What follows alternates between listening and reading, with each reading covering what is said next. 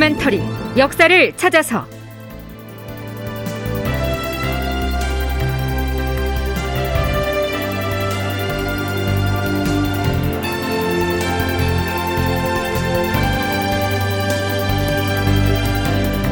제 1079편. 광해군은 왜 궁궐 토목공사에 집착하였나. 극본 이상락 연출 조정현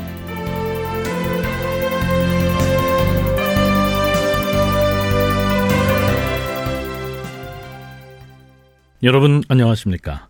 역사를 찾아서의 김석환입니다.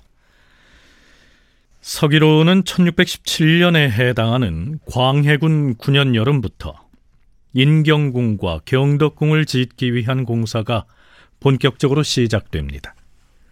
궁궐을 건축할 부지는 그 자리에 집을 짓고 살던 사대부들로부터 희사를 받거나 혹은 벼슬자리를 주면서 수용을 하죠. 자, 부지를 마련했으면 건물의 기초가 되는 주춧돌을 놓고 계단을 설치하는 공사를 해야겠지요.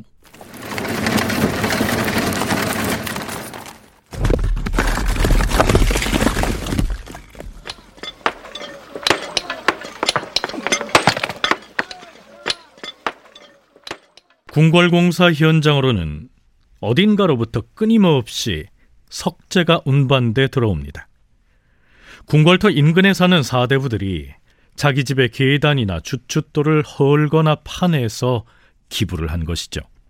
물론 그들도 벼슬 자리를 제공받거나 기존의 관직을 갖고 있는 사람이라면 그 품계를 올려주는 등의 보상을 받습니다. 결국은 뇌물을 주고 벼슬 자리를 팔고 사는 매관매직이 이루어진 셈이죠. 자, 이와 관련해서는 지난 시간에 방송을 했었죠. 하지만 주춧돌이나 계단을 마련하는 것이야 그야말로 기초공사에 불과하고요. 궁궐 건축의 가장 중요한 것은 나무, 즉 목재죠. 그해 11월 10일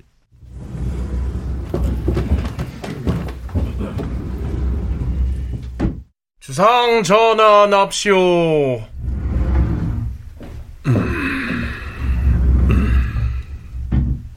비변사 당상관들이 편전에 들어서 국왕에게 궁궐 건축에 소용되는 목재 조달에 대한 보고를 하는데요. 자, 들어보시죠. 전하, 궁궐 공사를 담당하는 영건 도감에서 올린 보고에 따르면 목재를 조달하는 일이 난관에 봉착했다 하옵니다. 지금 영건 도감에서는 경기, 전라, 공홍, 황현, 강원 등 각 도에서 목재 9천여 그루를 추가로 베어내겠다고 하는데. 자 잠깐요. 지금 비변사 대신이 한 말 중에 좀 생소한 지역 이름들이 등장하지요. 어떤 지역에서 반역 사건이 터지면 그 지역의 지위를 강등시키거나 혹은 이름을 바꾸어 버린다. 뭐 이런 내용은 예전에 수차 방송을 한 적이 있었는데요. 경기도 전라도 강원도는 알겠는데 그러면 공홍도 그리고 또 황현도 이곳은 어느 지역을 일컫는 말일까요? 본래는 충주와 청주의 앞글자를 따서 충청도라고 하였으나 광해군 4년에 청주에서 영모가 발생하자 지금의 홍성에 해당하는 홍주의 첫 글자를 따서 충청도를 충홍도로 개칭하였다. 그런데 그 다음 해에 또다시 충주에서 유인발이 난을 일으키자 충주 역시 다시 강등되고 도의 이름은 공주와 홍주의 머리 글자를 딴 공홍도로 바뀌었다. 인조 반정 이후에 다시 충청도로 돌아갔다. 네, 충청도의 명칭이 변천해온 내력이 이상과 같습니다. 자, 그렇다면 황현도는 어디일까요? 본래는 황주와 해주의 머리 글자를 따서 황해도라 불렀던 지역이다. 그런데 광해군 8년에 해주 옥사가 터지자 해주목을 벽성현으로 강등하였다. 해주가 빠진 자리에 도호부가 있던 연안의 연자를 그 자리에 넣어서 황현도라 개칭하였다.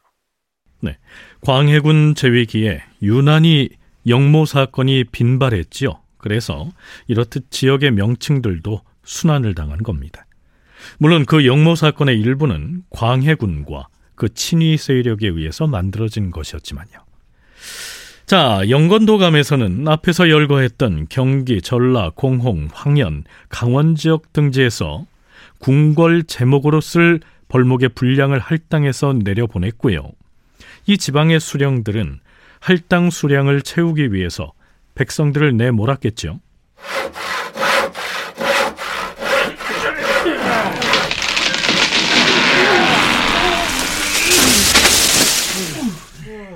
자, 인부들은 넘어간 나무의 몸통을 운반하기 좋도록 가지를 쳐서 다듬어라. 뭐들 하느냐? 도끼와 통을 가지고 와서 잔가지를 쳐내라지 않느냐?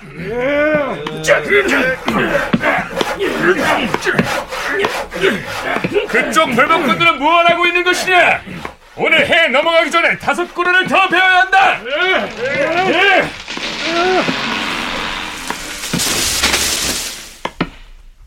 자, 이렇듯 전국의 산비탈에서 궁궐 건축에 쓰일 나무를 벌채하느라 여념이 없었는데요. 하지만 나무를 베는 것보다 몇 배나 더 어려운 일이 그걸 운반하는 일이죠.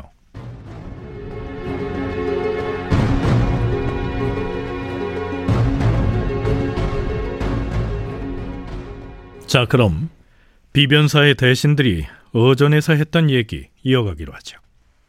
전하, 나무는 베어내기가 어려운 것이 아니라 벌목한 나무를 산에서 끌어내기가 몇 배나 더 어렵사오며 끌어내리기보다 그것을 실어 나르기는 더욱 어려운 형편이옵니다. 그렇사옵니다, 전하.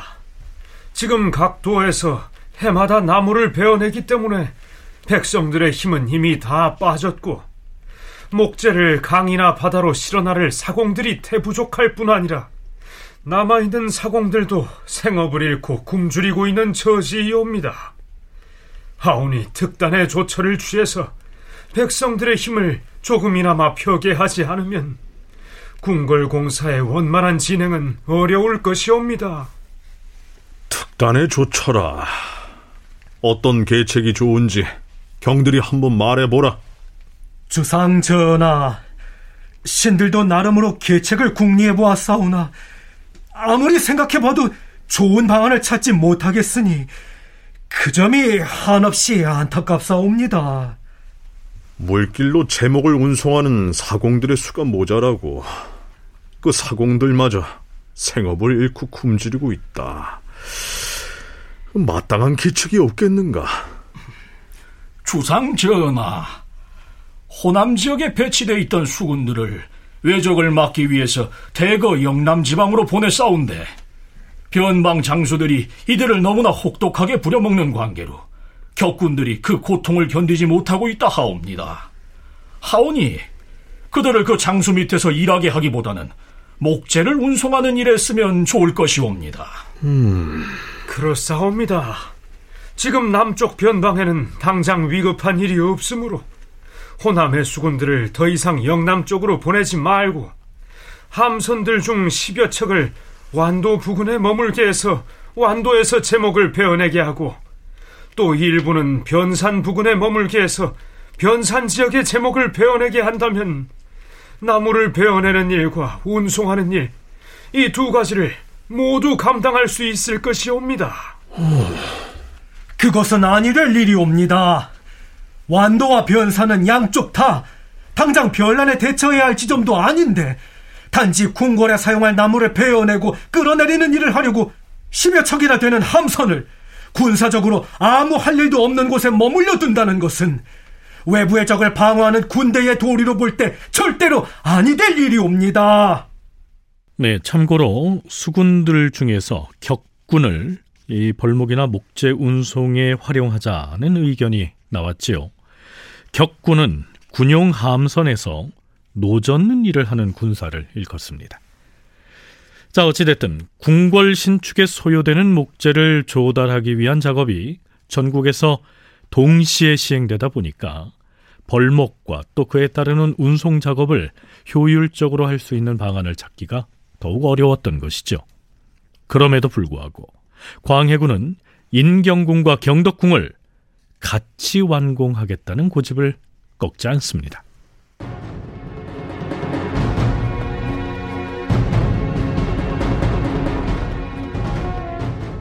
자, 시간을 1년 뒤로 물려서 광해군 10년 5월 16일로 넘어가 보죠.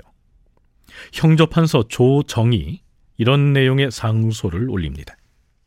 전하, 인경궁과 경덕궁, 그 양궁의 공사를 당장 중지함으로써 흐트러진 민심을 수습하시옵소서. 그리고 외부의 적으로부터 나라를 방어할 군졸들을 뽑아 훈련시킴으로써 위급한 사태에 대비하시옵소서. 신은 본직인 형조판서의 직책뿐 아니라 겸하고 있는 궁궐 연건도감 당상관의 직책을 모두 그만두겠사오니 채차하여 주시옵소서. 자, 형조판서가 이 시기에 왜 이처럼 격한 내용의 상소를 올리면서 사의를 표명했을까요? 참고로 바로 이 무렵인 광해군 10년 윤 4월 29일에 비변사 당상관들이 주청한 내용 들어보시죠. 주상 전하, 지금 평안감 사 및 의주 부윤이 올린 장계를 보건대 중국의 무슨 전투에서 전사한 중국 군사들 가운데 유격 이성의 고위 장수들이 무려 4명이나 된다고 하옵니다. 지금 적군이 날뛰는 것이 극에 달한 지경이 옵니다. 수만 병마가 이미 요동에 도착했을 뿐 아니라 현재도 계속해서 나오고 있으며 가을철이 오기 전에 대대적인 작전이 개시될 예정이라고 하니 앞으로 한두 달이 매우 중요하옵니다. 만약에 군사를 제때 선발해서 조련을 해두지 않을 경우에는 이때는 여진족의 누르하치가 세운 후금이 명나라에 선전포고를 한 상태였고요. 명나라에서는 조선의 원군을 요청한 그런 엄중한 시기였죠. 북방의 정세가 이처럼 긴박하게 돌아가고 있는데도 불구하고 광해군은 궁궐 공사를 멈추지 않습니다. 앞에서 소개한 형조판서 조정의 사항소에 대해서 광해군의 대답을 들어보면 궁궐 건축에 대한 광해군의 집착을 알 수가 있죠. 형조 판서 그대가 저간의 사정을 이해하지 못하는 듯하다. 과인은 즉위한 뒤에 정릉동 행궁에 거처해도 충분하다고 여겼기 때문에 오래도록 창덕궁으로 이어할 생각이 없었던 것이다. 그런데 불행히도 정릉동 행궁에 병고가 생겨서 억지로 창덕궁으로 옮겼던 것이다. 하지만 무슨 일이 있을 경우 피해갈 궁궐을 미리 준비하지 않으면 안 되겠기에 창경궁을 수선하라고 명했던 것이다. 그러나 어찌 생각이나 했겠는가?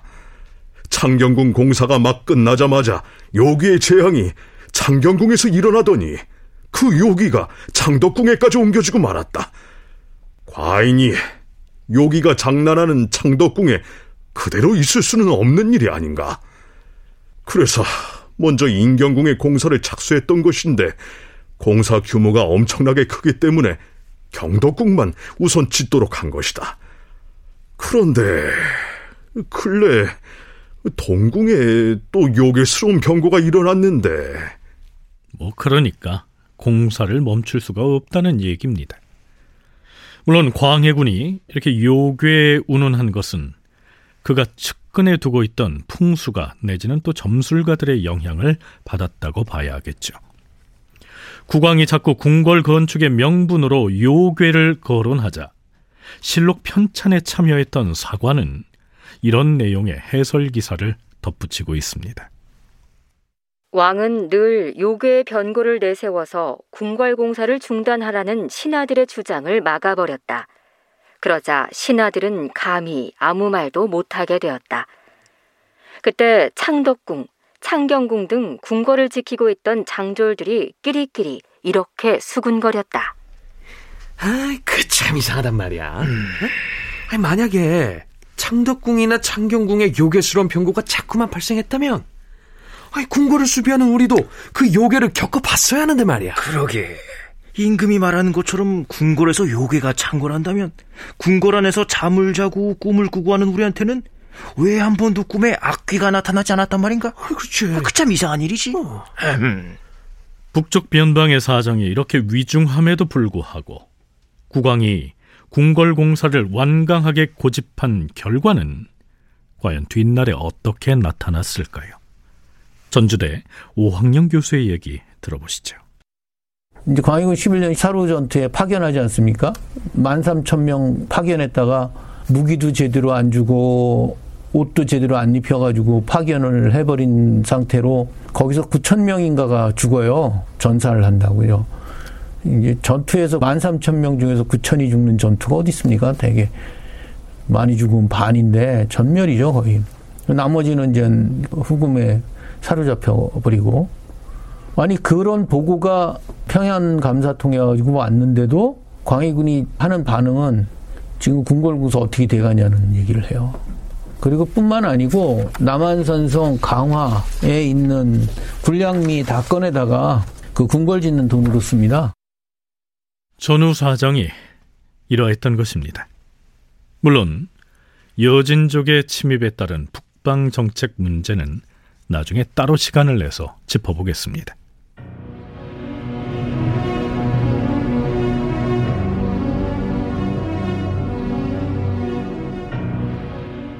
광해군 10년 10월 20일 영건도감에서 이렇게 국왕에게 보고를 합니다. 전하, 경덕궁의 전당은 이제 거의 다 지었사옵니다. 아직 짓지 못한 것은 몇몇 곳의 내부 시설 뿐이옵니다. 쓰고 남은 목재 수량이 아직 수천여 그루가 있사오니 이 제목들을 모아 쓴다면 경덕궁의 역사는 새로 나무를 베지 않더라도 완성할 수 있을 것이옵니다. 자, 이제 광해군의 대답이 좀 달라졌을까요? 아, 과인은 요즘 하늘에서 일어나는 병고를 생각하면 한밤중에도 잠을 이룰 수가 없다. 요괴의 병고는 사악한 귀신들이 일으키는 병괴만이 아니다. 그 외에도 괴이하고 놀랄만한 병고가 허다하게 연출되고 있어서 과인은 매우 민망하게 여기고 있는데 마땅히 대처할 바를 찾지 못하고 있다. 궁궐 짓는 데 필요한 제목 망구르는 지금 배지 않을 수가 없을 듯하다. 우선 망구르만 추가로 배워서 가져다 쓰고 다시 내년 봄에 일의 형편을 보아가면서 추가로 벌목을 해도 무방할 듯하니 의논하여 아래도록 하라. 자, 궁궐 건축에 대한 얘기는 일단 여기서 그치겠는데요. 그렇다면 인경궁과 경덕궁은 이후에 어떻게 됐을까요? 총신대 송웅섭 교수로부터 들어보시죠. 광해군 12년 말쯤에 가면 경덕궁이 먼저 어느 정도 다 정리가 됐고 14년 후반기에 가면 인경궁도 궁궐로서의 어, 느 정도 이제 마무리 단계까지는 갔던 것이다라고 보여지고 있습니다. 근데 이후로 보면 음, 인경궁은 이제 인조반정 이후에는 하나둘씩 그 궁궐에 있었던 제목들이라든가 전각들을 이제 다른 곳으로 옮기거나 아니면은 뭐 왕자나 공주들에게 이제 분화해주는 그런 대상이 되면서 이제 형태를 이제 잃어가기 시작을 했고요. 대신에 경덕궁은 조선 후기 뭐 말까지도 주요한 궁궐로서 이제 활용이 되고 있습니다. 근데 인조 입장에서는 두 궁궐 중에서 경덕궁은 어떻게 보면 훼손할 수가 없지 않았을까. 왜냐하면 원래도 이제 본인의 부친의 집터이고 자기가 자란 곳이기도 한 것이잖아요. 정원군이라고 하는 분이 이제 나중에 원종으로 추송이 되니까. 다큐멘터리 역사를 찾아서 오늘은 여기까지입니다.